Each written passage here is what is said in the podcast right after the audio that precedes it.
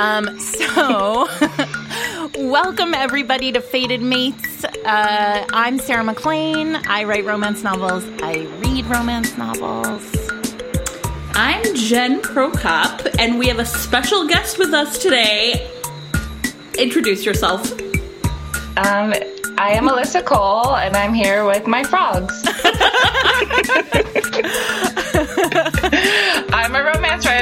a frog um, enthusiast, I guess. There you go. Alyssa lives on an island where there are a lot of singing frogs at night, and we are recording at night. So, what you hear are the dulcet tones of her island paradise. Um, so, I mean, everyone has their nighttime sounds. They're just different depending on where it's you true. live. I live in the LaGuardia flight path. See, there you go. and Fated Mates listeners will know that I live in the LaGuardia flight path. Um, but we're super excited because Alyssa is, honest to God, you guys, I think Alyssa Cole writes the best novellas in romance. Possibly ever.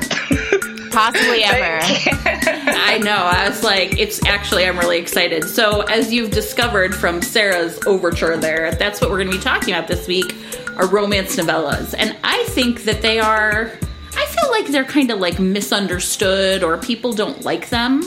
And I just want everyone to know that they're wrong because novellas, to me, what I love about them is they're just like, like you know how when you're like an ultra marathoner and you're like, okay, I don't know Wait, actually. do you know I don't know. My old boss How is it when you're my old boss my old boss was an ultra marathoner and i heard all these crazy stories but like you would like you it's you have to like suck gel out of packs and stuff like that but i feel like that's what romance is. It's like a novella. It's just like pure energy. That's what's so good about it. You could run a marathon on the an ultra marathon on the joy of like a novella a good romance novella. Suck gel out of you do. They they are they are the suck gel. They are the romance. Soylent Green of romance novel. Okay, I said pure energy. I did not say human repackaged food consumption. You took that to the wrong place. I'm sorry. I'm sorry, but it is Alyssa, and she's also written some really weird stuff too.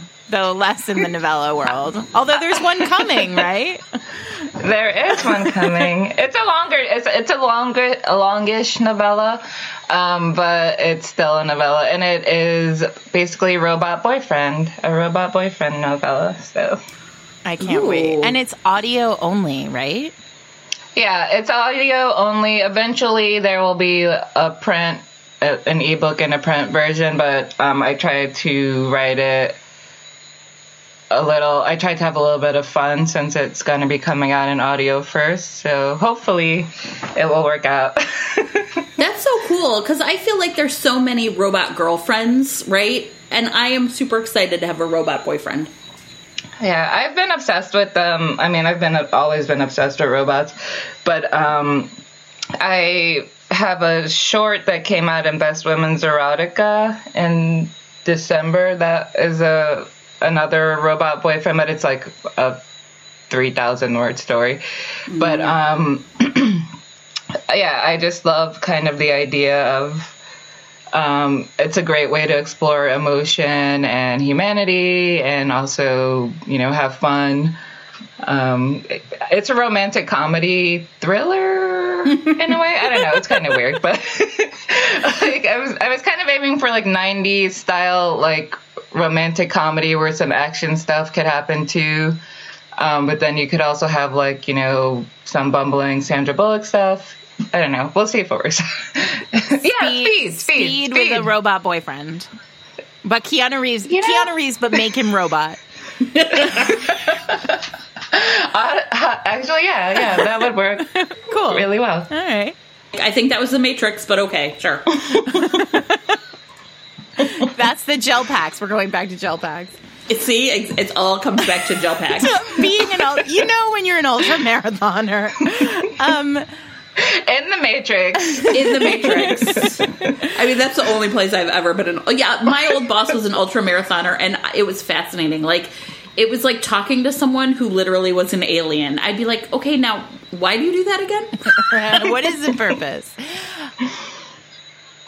Well, okay. So I want to just get right into it because so I wrote I've written one novella and it took me as long as it takes me to write a book and it was hard. And I and I want to know like you are so good at it, Alyssa. You've written so many. They are all so different. They are all so brilliant. You are so good at I feel like the I feel like in your hands the novella is a tool for different kinds of craft, for um, some kind for experimentation, for important text in terms of social issues.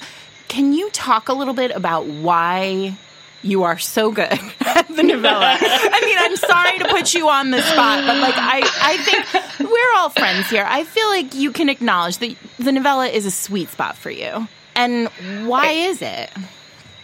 Um, well, first of all, thank you. Yeah, you're welcome. Uh, and I don't know. Well, first, I just kind of really love um, shorter and novel and novella length stories. Um, when I was growing up, I used to love reading when my parents would get anthologies, mm. like you know, uh, fairy tale retellings or various um, short stories. I really loved it because, and I, that's why I still enjoy reading novellas and short stories. Now, I know some people really don't like it because they feel feel like it's not a complete story, but for me, when it's done well, from it's like I don't want to call it a snack, but it's like you can get everything you need. Um, it's a joke pack. it's okay. yeah, it's a joke. Like you get everything you need, and you can still get all the happy, good feelings. You can still get um, a well-told story. Just um, reading it in a short amount of time. And I don't know if this is um, because I have ADHD, but sometimes it's very difficult for me to read a full novel, even if I love it um, I'll put it down and then like get distracted by something else. Um, also, because I've been writing so much, I haven't had as much reading time. So for me, um, particularly now, but always, I've kind of really loved this format where you could have something in a, a package that you could read more quickly. Um, that is still a complete story. And for me, it's also a way because uh, I have a lot of ideas. Uh, I just kind of there are so many that I want to get out there, and at the same time, I cannot write a full length book for each of these ideas. I mean, even if I could, it would be a little, you know, over the top to just be like throwing out full length novels all the time. So I feel like, and I, I, there's no way I could, but like, uh, you know, just I feel like just as, even as a way of like and every story and the other thing too is that i don't think every story needs a full-length novel like there are some i feel like the no, the novellas i've written um, some of them i could have made full length but i think most of them i was happy with the length that they were and i felt like that was the story that needed to be told I'm going to say something really ironic because I, I don't I'm not a runner, but I seem to have a lot of running metaphors. But I remember once a woman saying like talking about how like she she loved running, but she figured out that like a half marathon was her distance. Right? Like that that was just the one that she felt the best running. It was like the one that felt right to her.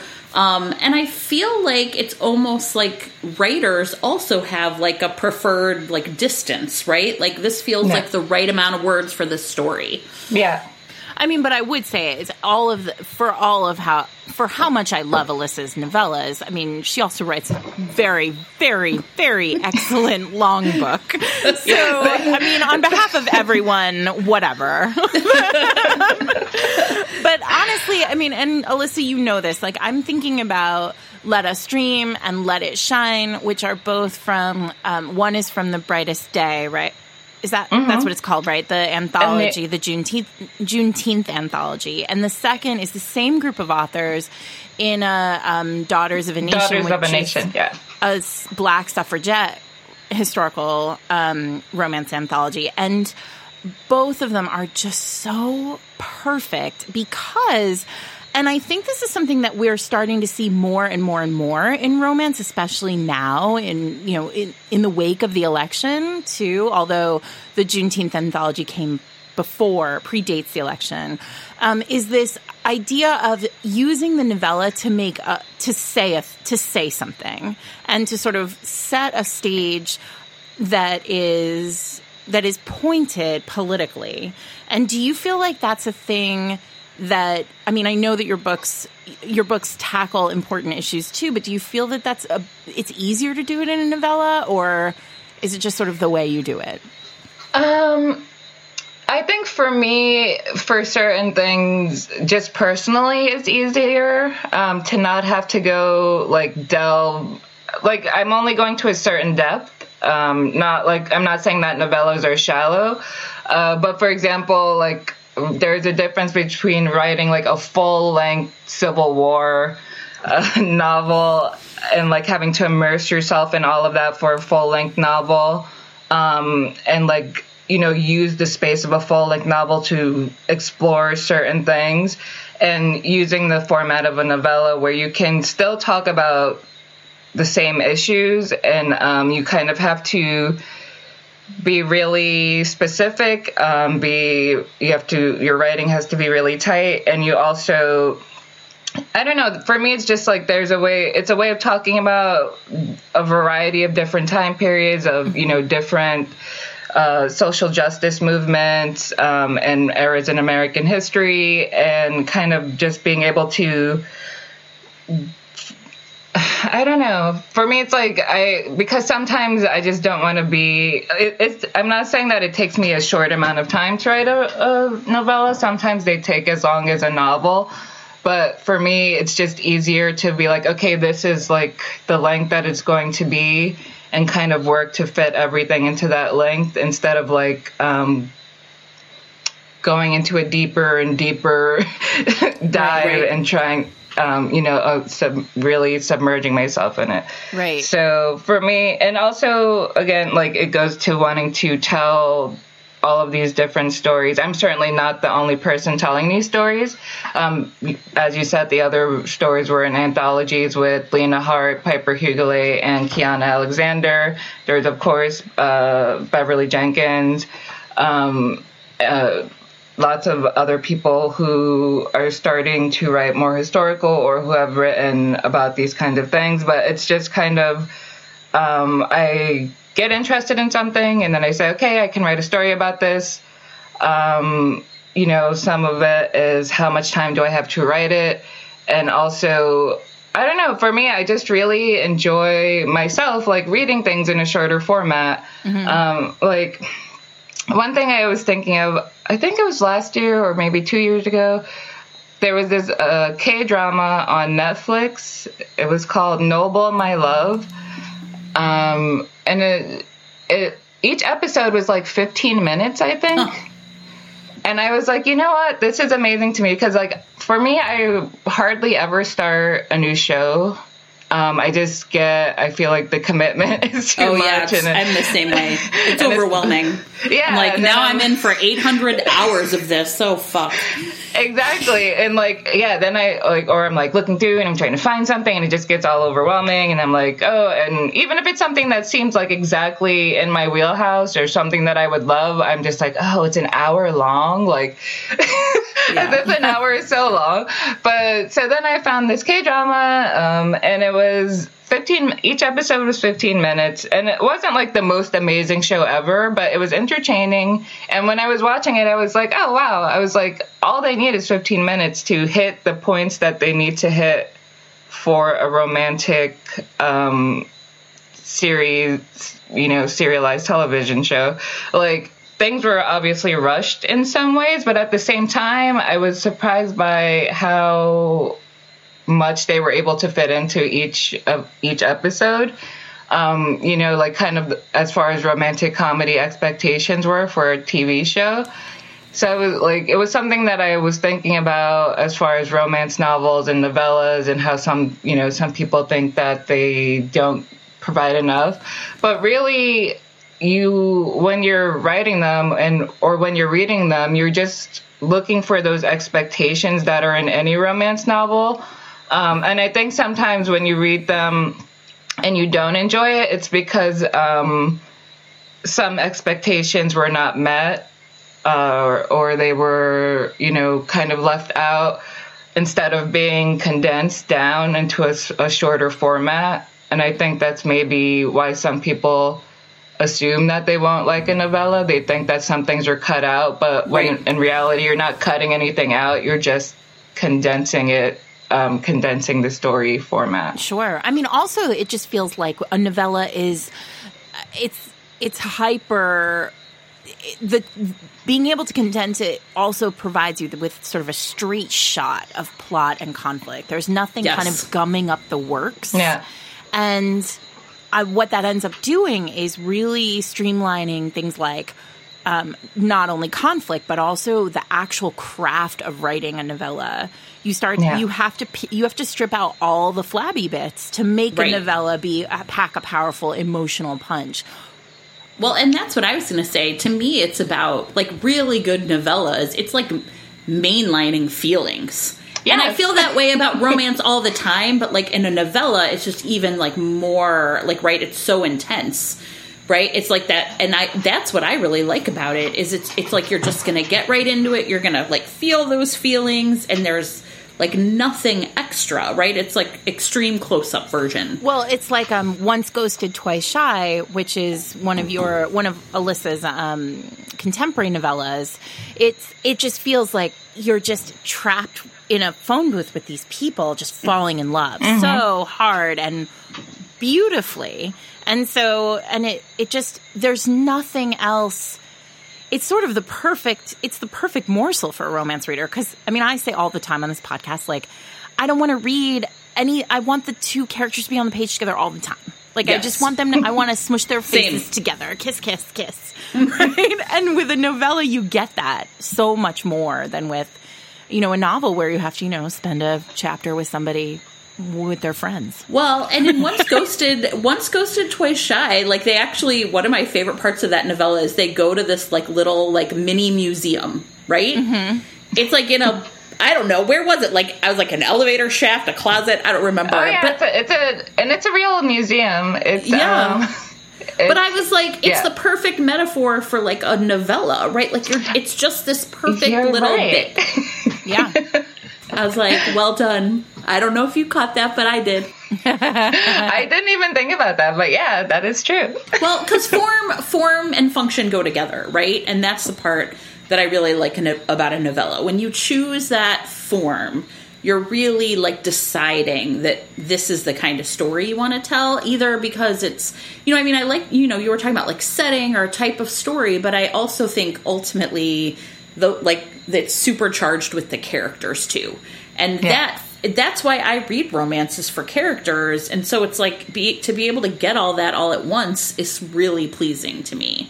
And I think one other thing, and you mentioned like a couple different anthologies, is as someone who reads a lot, I I, I feel like I read re- really widely. I try to read everybody, but a really well packaged anthology also allows me to take a chance on new writers. Yep. And I found a lot of people I've really loved that way. And so I also feel like, you know, romance anthologies really give people an opportunity to like duck in and out of a bunch of authors and really like kind of see what they're doing. And I I think that's awesome too. Yeah, that's how I discovered uh, Kianna Alexander. Yeah. Is through the two anthologies with um, with you, Alyssa. So Yeah, and it's like that's the thing too. And like I said, like growing up, I like I wasn't reading romance anthologies, but like just getting to read a variety of stories um, written by different people, and yeah, find people whose work that you can really enjoy, or find um, you know, just get that. I feel like the main thing with like novellas and short stories for me is also just time. Um, like Yeah. there's just something really gratifying to me about it's like finding like i don't know a really expensive piece of clothing on sale at the secondhand store or something a similar feeling of like wow i got like all these feelings and it was only Yes. And it was so cheap. it was only in this it was in this packet this like small package like that's amazing uh, so just kind of like you know the idea of like you know i love reading obviously i love reading full length novels too but um, there's just a kind of special enjoyment of like, wow, when you read a good novella, you're like that only took like an hour and a half or something. Yes. and I, I still have all of this like the same amazing happy romance squee feelings so.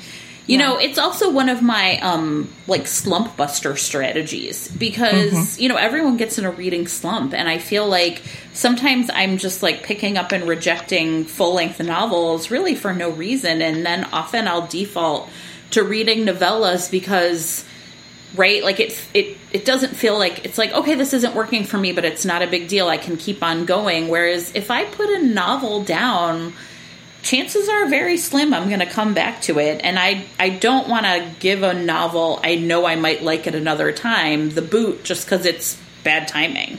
So I will often read a lot of novellas when I'm kind of I'm not sure, right? I'm like, "Oh, I just I'm not in the mood for anything." So novellas will often kind of bust that slump for me. yeah So who's got? Who should start? Jen, do you want to start? Yes, I was like, "Let me start because You start.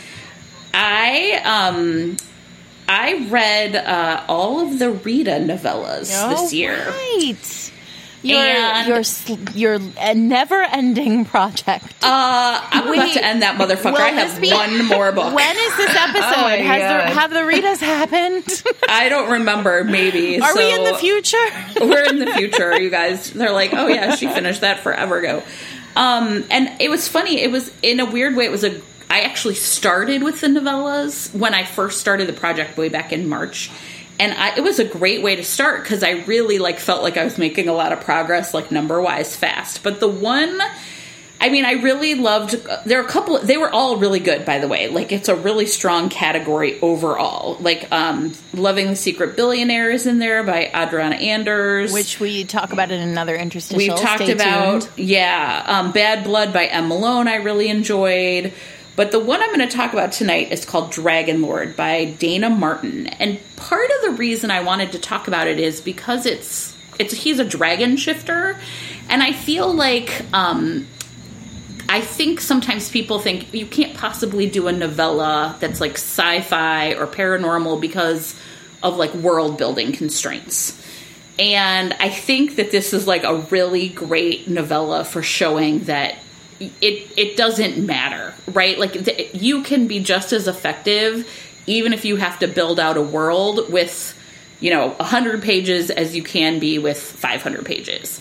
And it's just like you said it's just like more streamlined and more compact. But basically the the, the story starts with a dragon waking up in his dragon cave because he hears the local villagers like agitating outside and as it turns out he's like the local dragon in the neighborhood and every time something goes wrong in the villages they sacrifice a virgin to him and Oh. he's like he's like okay I- yeah, right. He's like, I guess these mother, and he's like thinks they're all a bunch of jerks, and oh my god, now they're gonna like throw this woman in here. I'm gonna have to deal with her, and you know, it's like it's better. At least it's better that's it's a virgin than a knight when they throw the knights in here.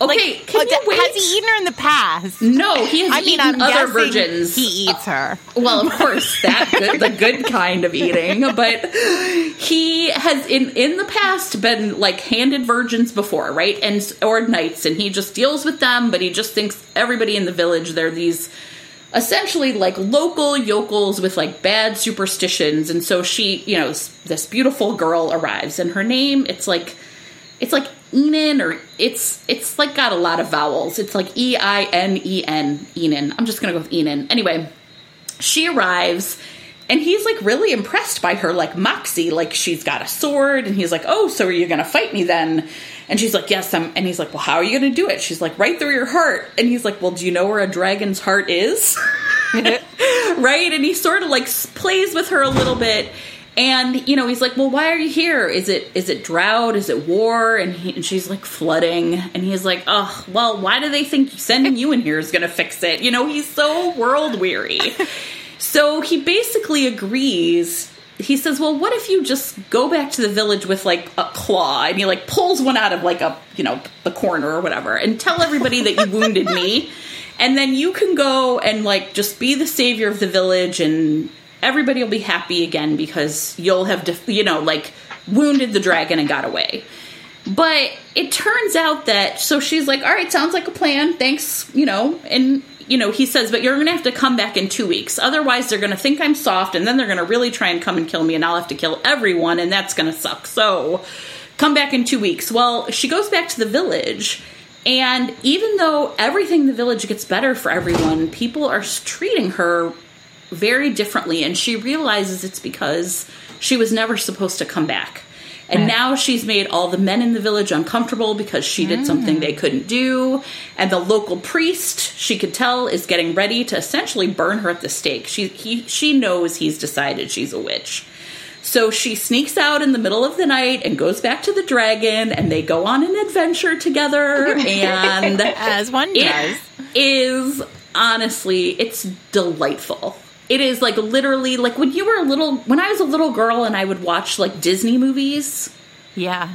you know how that felt Yeah. that's Yeah. how reading this book made me feel. Oh my god, Jen, this is a great review. Why haven't you ah. told me about this book?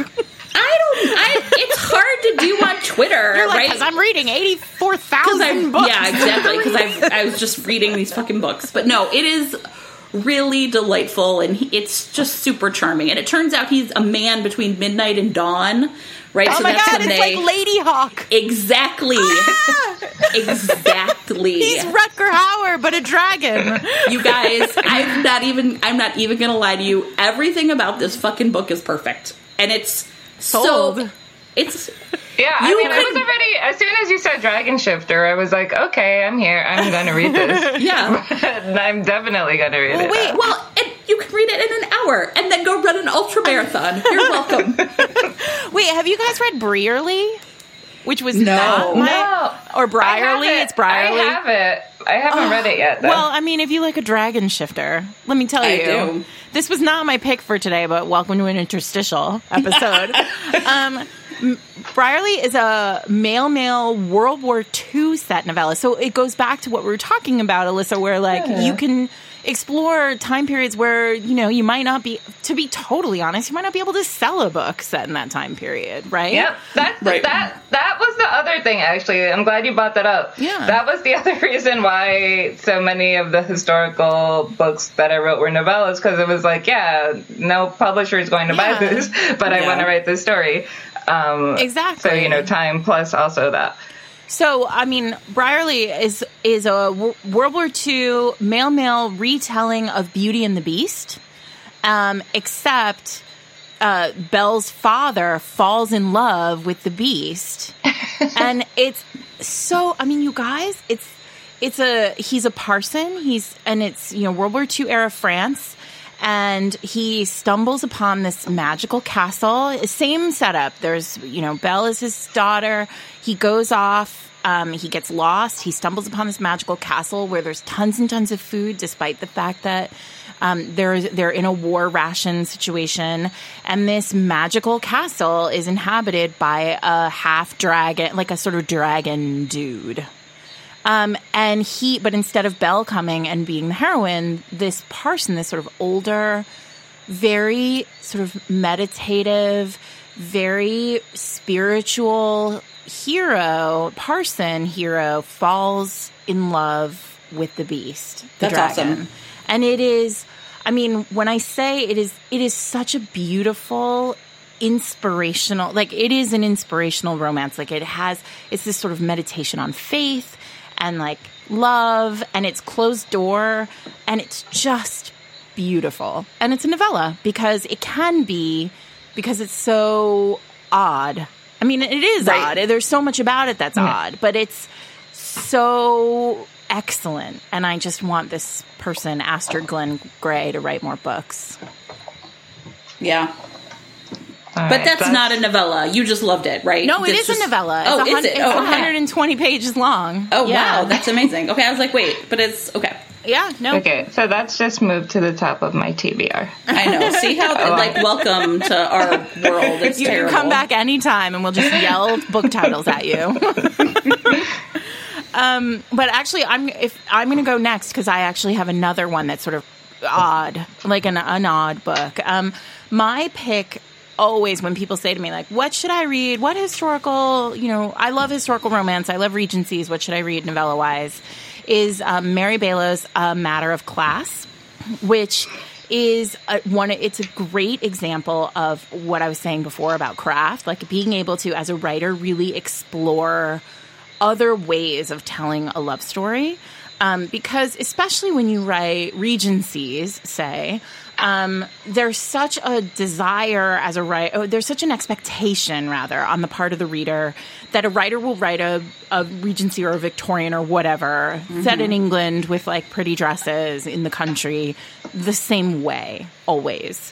And right. what um, Mary Balogh is, she, what she does here is she takes the, it basically is the story of um, a father who um, is is not titled and has never he he sort of pulled himself up by his bootstraps. He's a self made man, and he has a son who's like money they have money now and the son is like a kind of reprobate. Like he's sort of an like just sort of hangs around with a bunch of people who his dad doesn't like and he's sort of his dad's kind of ashamed of him.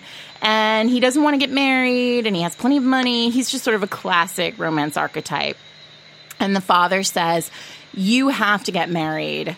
Um, either I cut off all your allowance or you marry the girl, essentially the girl next door. And they have, he is the, the hero and the girl next door have like hated each other for the whole of their existence. She is the daughter of an earl who has been through this scandal. There's some speculation that she was caught with a coachman and her father is like, I'll fine. I'll take anybody. Like if like sells, we're gonna sell when we can because she is not for all markets, right? and Dang. so, um, and so they end up like sort of in this kind of hateful engagement. And but the way that this is told is in its time slip. So you start to see um, that there's a second story that's coming to be and what and by kind of 80% of the way through the book you realize that nothing is as it seems and suddenly your mind is just kind of blown by this idea that you've been reading a romance novel and it's all been going exactly to trope, the way that the trope should be going. And then suddenly you realize that what Mary Balogh has done is blown up the trope and stitched it back together in a way you've never seen it before. Wow. And it would only work in a novella structure because one, I don't think she could sustain it for 400 pages. Yeah. Mm. And two, I think the reader would figure it out in, lo- oh, in a longer form. But like because it's so tightly knit, and as Alyssa was saying, like there's really no space for anything else. You really are. You're what you're seeing is just like a perfect tapestry. Um, it is, I think, just a masterful piece of craft. So if you are interested in writing, certainly read it. But also, it's a great story. And by the end, uh, you know, you're sort of gasping with, "Oh my god, this is amazing! Nothing is as it seems." Yeah, um, that's amazing. So yeah, that's my pick. Okay, I guess it's my turn. uh, my pick is sorry. I was like actually looking at the Amazon page for a matter of class. See, I was like, that's how I'm always doing it. Go, I have welcome. literally downloaded books while we were recording yeah. before. Oh yeah, I already that have the dragon, dragon. book. Yeah, I already. um, so my pick is it's a contemporary romance. It's Layover by Katrina Jackson. She's great. Yes, she's awesome. Um, she has a ser- she has two series. Um, I think one is Welcome to Seaport, and then The Spies Who Loved Her. Um, this book is not in either of those series. It's a, this novella is a standalone, and um, I got it in part because there's a hot dude with a beard on the cover. um, and also, you know, I love her writing. So I was like, oh, I, I think someone might have mentioned it in Rom Book Love or something. And I got it then because I hadn't heard of it before that. Um, so I was like, oh, okay, cool, cute novella. And I just really the writing is really great. Oh, okay, so it's about the heroine is um, named Lena, and she's a travel blogger who has has a huge following on her travel blog, but who is started. She's been traveling for two years straight and is starting to not really enjoy it. And she is has a layover in her hometown of Oakland, California. And Oaktown. And I lived there, you guys. Did you know that about me, Sarah? I did know that. Yes. I love Oakland. If I won the lottery, I'd move back to Oakland. I didn't know that. I love Um, it there. But uh, while she's there, she has been like talking online. There's a podcaster named Tony who they met at a party one time, and um, while she's there on her layover before going to a meditation retreat in Thailand, she's going to re- stop at his place and record a podcast. And so, like, I love this book on so many levels. Um, she fits so much into this novella. So there's, first of all, there's like this nostalgia, especially music driven nostalgia. Um, her best friend is there. First, while she she makes travel, she makes music playlists for the places that she travels. Um, she thinks a lot um, about music while she's experiencing things in her life, and like when she's talking, she meets up with her best friend while she's there, and like just kind of. I loved how music and emotion were used in the book in the novella in a really strong way. Um, the exploration of they're both black creatives and kind of how they they're different. Um, you know, she's a travel blogger and he has his podcast, and kind of the different ways that they are um, moving through the creative world, and also kind of the exploration of creative burnout. Um, there's also like you know it's funny and like she has her best friend and he has his best friend. Um, but also then it deals with and it's sexy you know they have um, but also it's an exploration of grief and kind of uh, so like she just kind of blends all of these things so beautifully. And then it's like you're done and you're like oh my god i can't believe all of that was in this one story. And it's like she just puts everything together so well and um like it really is like one of those things where one minute you're laughing the next mo- minute you're crying and the next minute you're like oh yeah i really can relate to that or and it's kind of the nostalgia of going back home and also like so different types of nostalgia. Um and i just think that like she fits so much into this you know one book and i really loved it That's so that is awesome. that is my uh pick I love Yeah. that. I also feel like that's it. That's the ex- that's the perfect example of you know when you're when they're in the skilled writers with a novella format are able to just say so much in so little little time. Um, and I just think, you know, as somebody who writes routinely over 100,000 words on a novel, like, I, it's a magnificent. I mean, part of me is like, you're magicians. I don't understand. Yeah, right. I, you know, when I did write my novella, I wrote it for an anthology, and everybody else was like, "Mine is twenty thousand words," and I was like, "Mine is forty thousand words." you got to do what you got to do there, man. I mean, no, it's just you know, it, it does feel like magic that when you can pack that much of a punch. Um, I just bought that one too. You're like, see, see how it works. Um, can I talk about one more before we wrap up, or maybe we could, you know, I um, because one of the things I also think about novellas is like what you include and then what you what you leave out. And a book that I really liked for like I think made a, a lot of really smart choices about what to leave out was a book called My Lady's Lover by Nicola Davidson. Mm. And this is part of a series of novellas about the Surrey Sexual Freedom Society, which is like this mm-hmm. these Regency folks who have like a like their own secret, essentially like like Girl Scout club, but like for talking about sex. Well, Nicola And- writes a real sexy book too. Oh, But yeah, we have not sure. talked about erotic novellas, which I think like that does a Well- whole different kind of work. But yeah, go on. Right. Well, and this one is really interesting because what happens is um, Amelia is the countess, and Beatrice is her maid. And Beatrice has been like longing for Amelia. And Amelia is very unhappily married to a man who is clearly abusive. Um, and I, I can't, I don't want to, like, and it never happens on page. We know that he's like forced her. We know that he, you know, some that she's like wanted to, like, she's not happy in this marriage in a lot of ways. And Beatrice is really aware of her, her unhappiness and, you know, one night when she's like dressing her, like essentially something happens between them and it is real hot. And I mean, I was like, "Whew, I am enjoying this." And it's and I and I love how like what I really like about it too is when you have one character come in like it's unrequited love, right? Then you already have like so much emotional tension, and all you need to do is get that other character to like jump in that pool.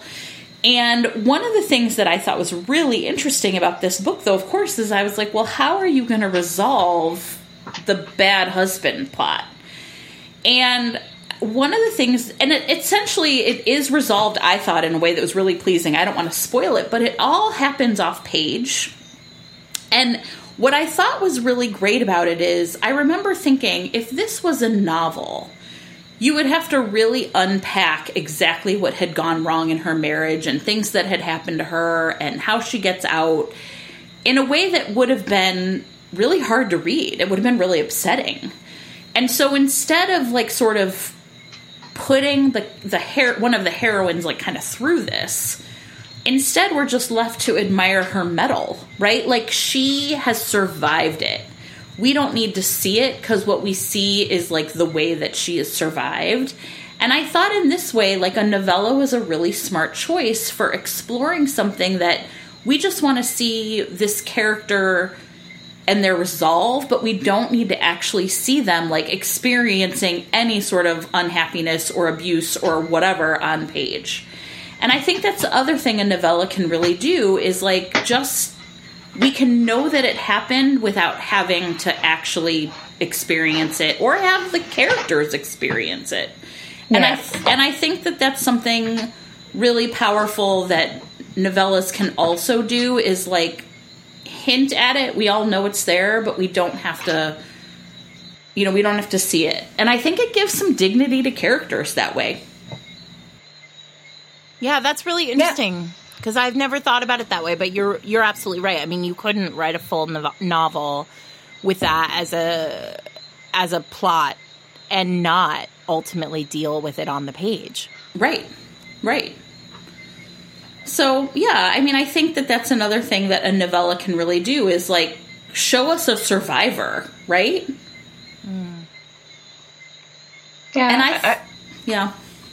Oh no, I was I, just gonna say I think that that is true. Like it's a good way of like avoiding like kind of what I was saying earlier, like you can address the issue, but you don't have to go so far into detail that it's distressing. Right. Or Right. Right. Well, or like distressing the, in the wrong way, I guess. Yeah, the Courtney that. Milan um oh I'm gonna not in the in the one you did with Courtney and Rose Lerner, in Hamilton's Battalion. Yeah, I was like, that's oh, yeah. the title of it, obviously. I felt like the Courtney Milan story to me, like, sort of had like a similar, right, where um, John, I think, was the name of the one who had been a slave. Yeah.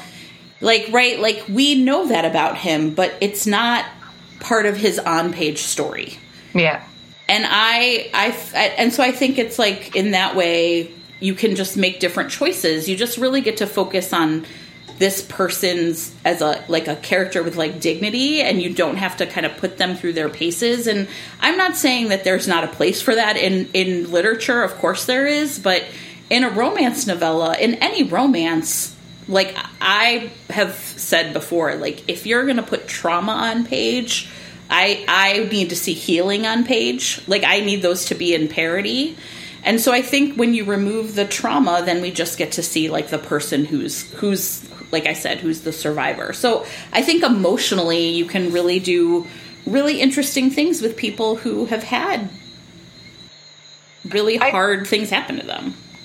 And I think it's you bring up Courtney, and I think Courtney is actually like I when I had my list of novellas, like all of yeah. her novellas are on the list. I think she really is like a master at putting some really heavy stuff into the novellas in a way where the trauma does where the healing really overshadows the trauma in a good Yes. way. Mm-hmm. So like you know that like this terrible thing, these kind of terrible things that happen to women, that happen to marginalized people have happened.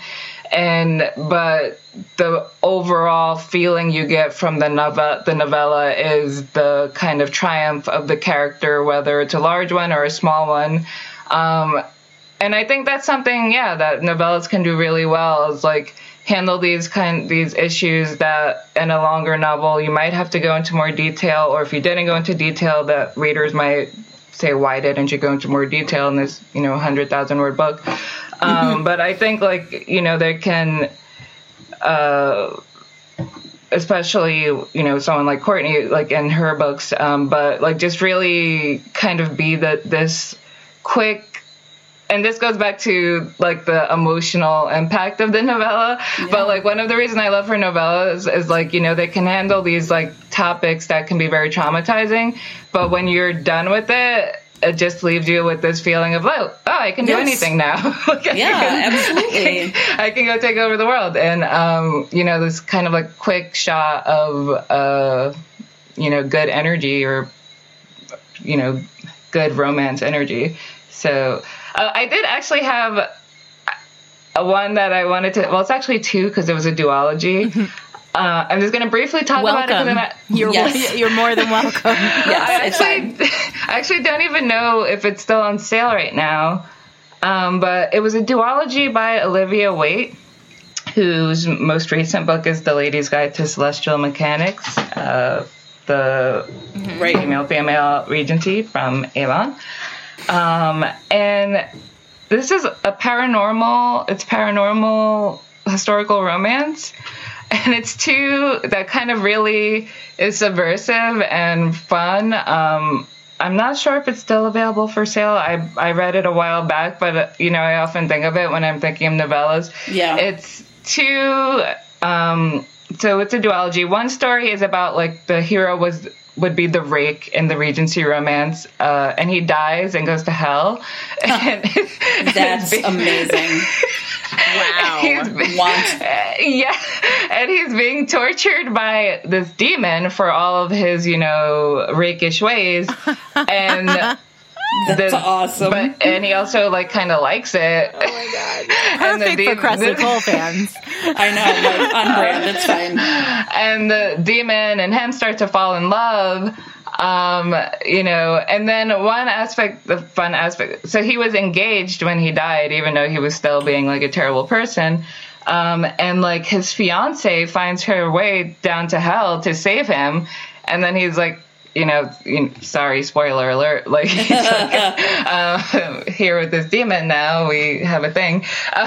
But it, it works out. It, it is a happy ending, though, um, for that couple. Then the other part of the the second novella is the fiance, who she's gone. She put up with this guy. She went down to hell to save him, and he was like, "Oh, sorry, love with someone else."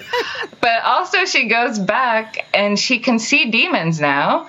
Um, and she's like kind of even further, you know, ostracized from society.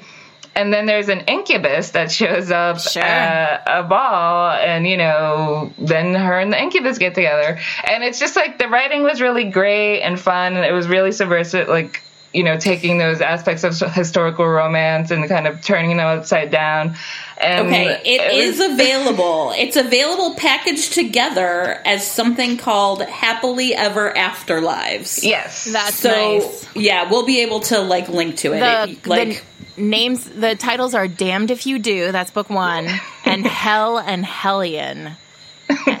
Uh, that sounds book two. amazing. I mean, So, great. I, re- So- I really enjoy that. Enjoyed both of the stories. Wait, what's so. it called? What's the and Happily I, gotta buy ever. it. I know. I'm like me too. I don't I'm care like, that we're recording right now. It's important.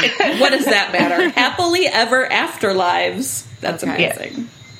I'm getting Yeah, it. that sounds awesome. Well, and that's exactly it. Like, I am astounded by the clever way. I mean, I feel like my grandma is so clever, but like the thing, the things that you can, right? Like, you can take uh, like something really high concept and kind of run with it because you know like a novella is sort of forgiving that way like you don't have to flesh it all out right like the responsibility for that like you can just really deal with the concept and i think that's why i think people that are disappointed by novellas I mean, I I get it. Like it's it's just it's just a different thing, and I think if you approach it with the idea that I'm just going to get something different, and that doesn't mean it's bad, right? Right. It's it might not be its for own you, thing. but then also I think people are just less cranky about it when it doesn't, you know, scratch an itch. They're like, well, that was an hour of my life. Oh, you know? absolutely. it feels so much more freeing to try something new when it's a novella. Um, you know, and I think about the fact all the time that my first Joanna Shupe novel in the Gilded Age Oh, was yeah. Tycoon, which we've talked about on the on the podcast before, which is a strangers on a train novella. But I was like, I don't know, Gilded Age. I don't know. I've only read one of Joanna's books. And then I read Tycoon on a plane on like a puddle jumper from here to DC. And then instantly I was like, well, this is, I obviously need to buy every one of Joanna Shupe's Gilded Age books, right? I mean, Right. and sometimes, you know, if it, I, most, most writers have a novella. If they've been writing for more than a few years, they have a novella. And if you're just interested in trying somebody who you've heard about, but you're not sure if you want to, you know, blow $7, try their novella. Well, And- I, go ahead, Alyssa. Oh, I was just gonna say too, it's a good way too for especially for people who have series to like um, you know, readers yeah. always there are always readers who find certain characters, you know, want to know more about them, want them to have a happily ever after.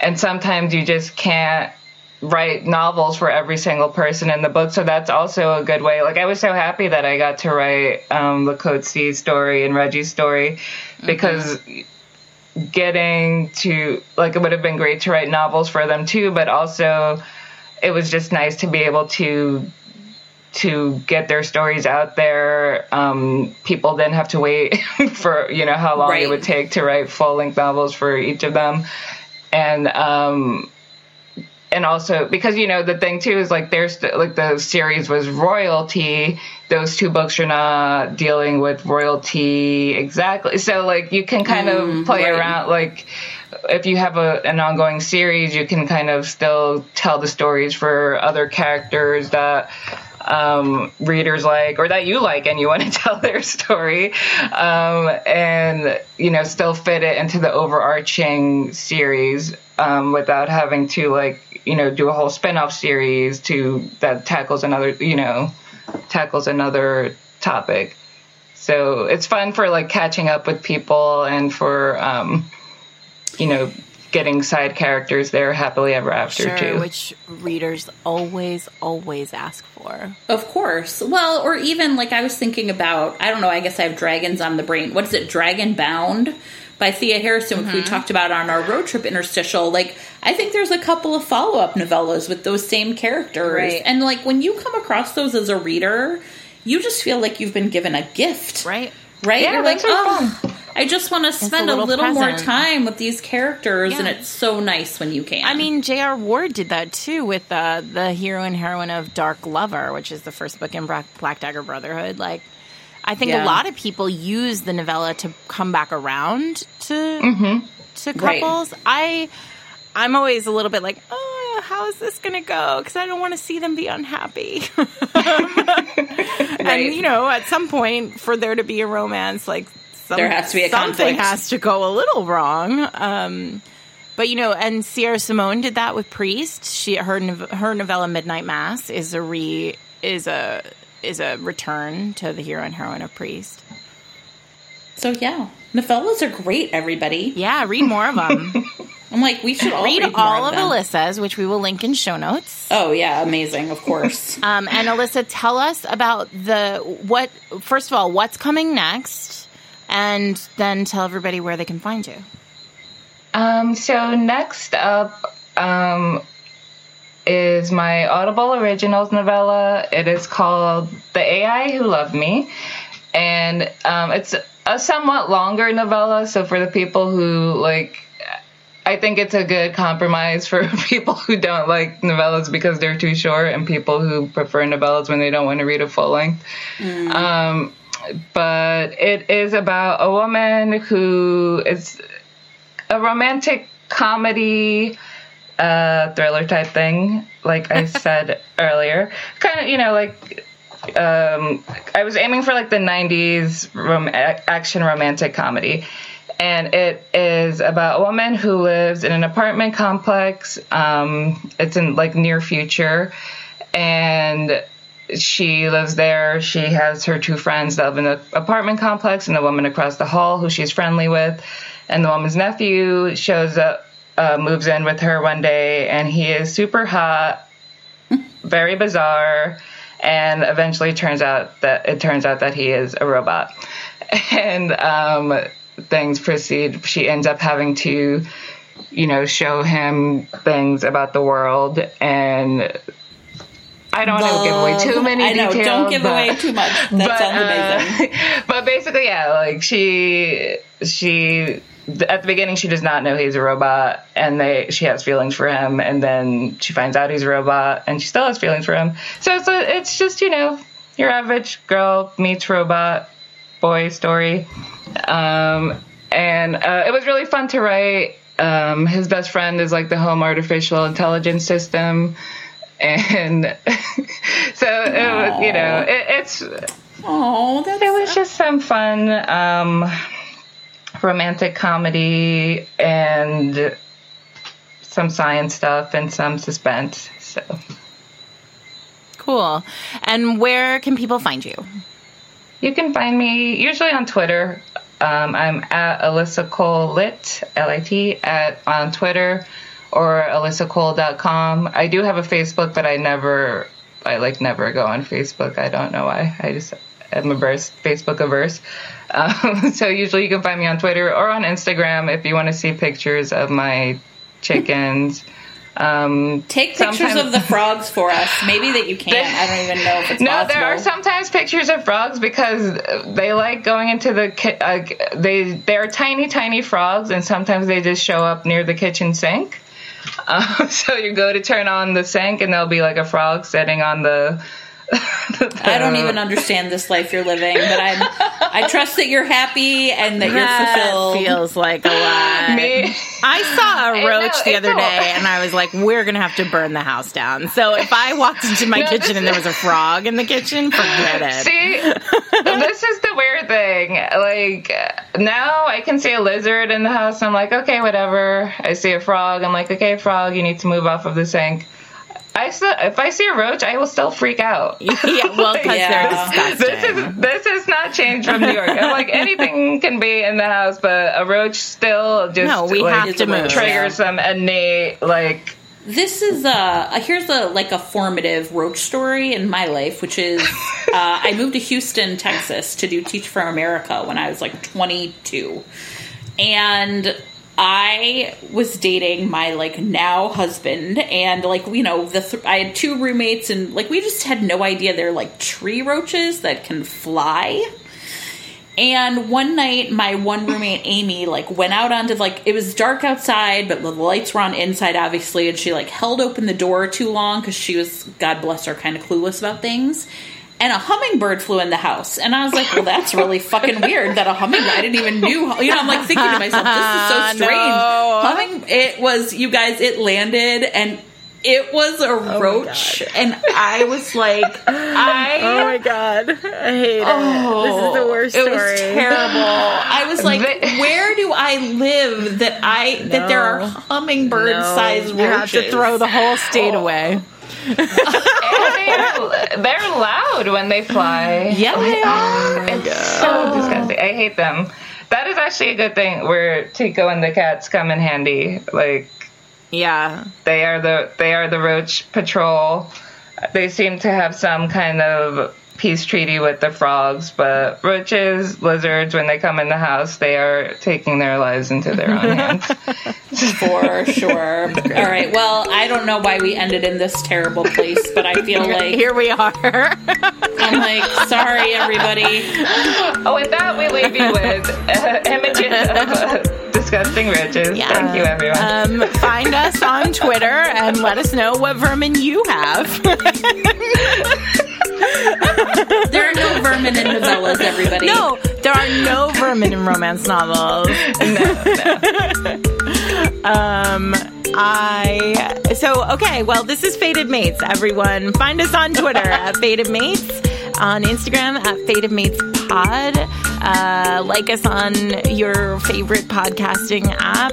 Um, Alyssa, thank you so much for coming on and talking about novellas. I'm so happy to have had this conversation with you because I wanted to just basically sit you down and talk about novellas for as long as I have been reading you, which is a long time. Oh, yay. Well, thanks for having me. It was fun.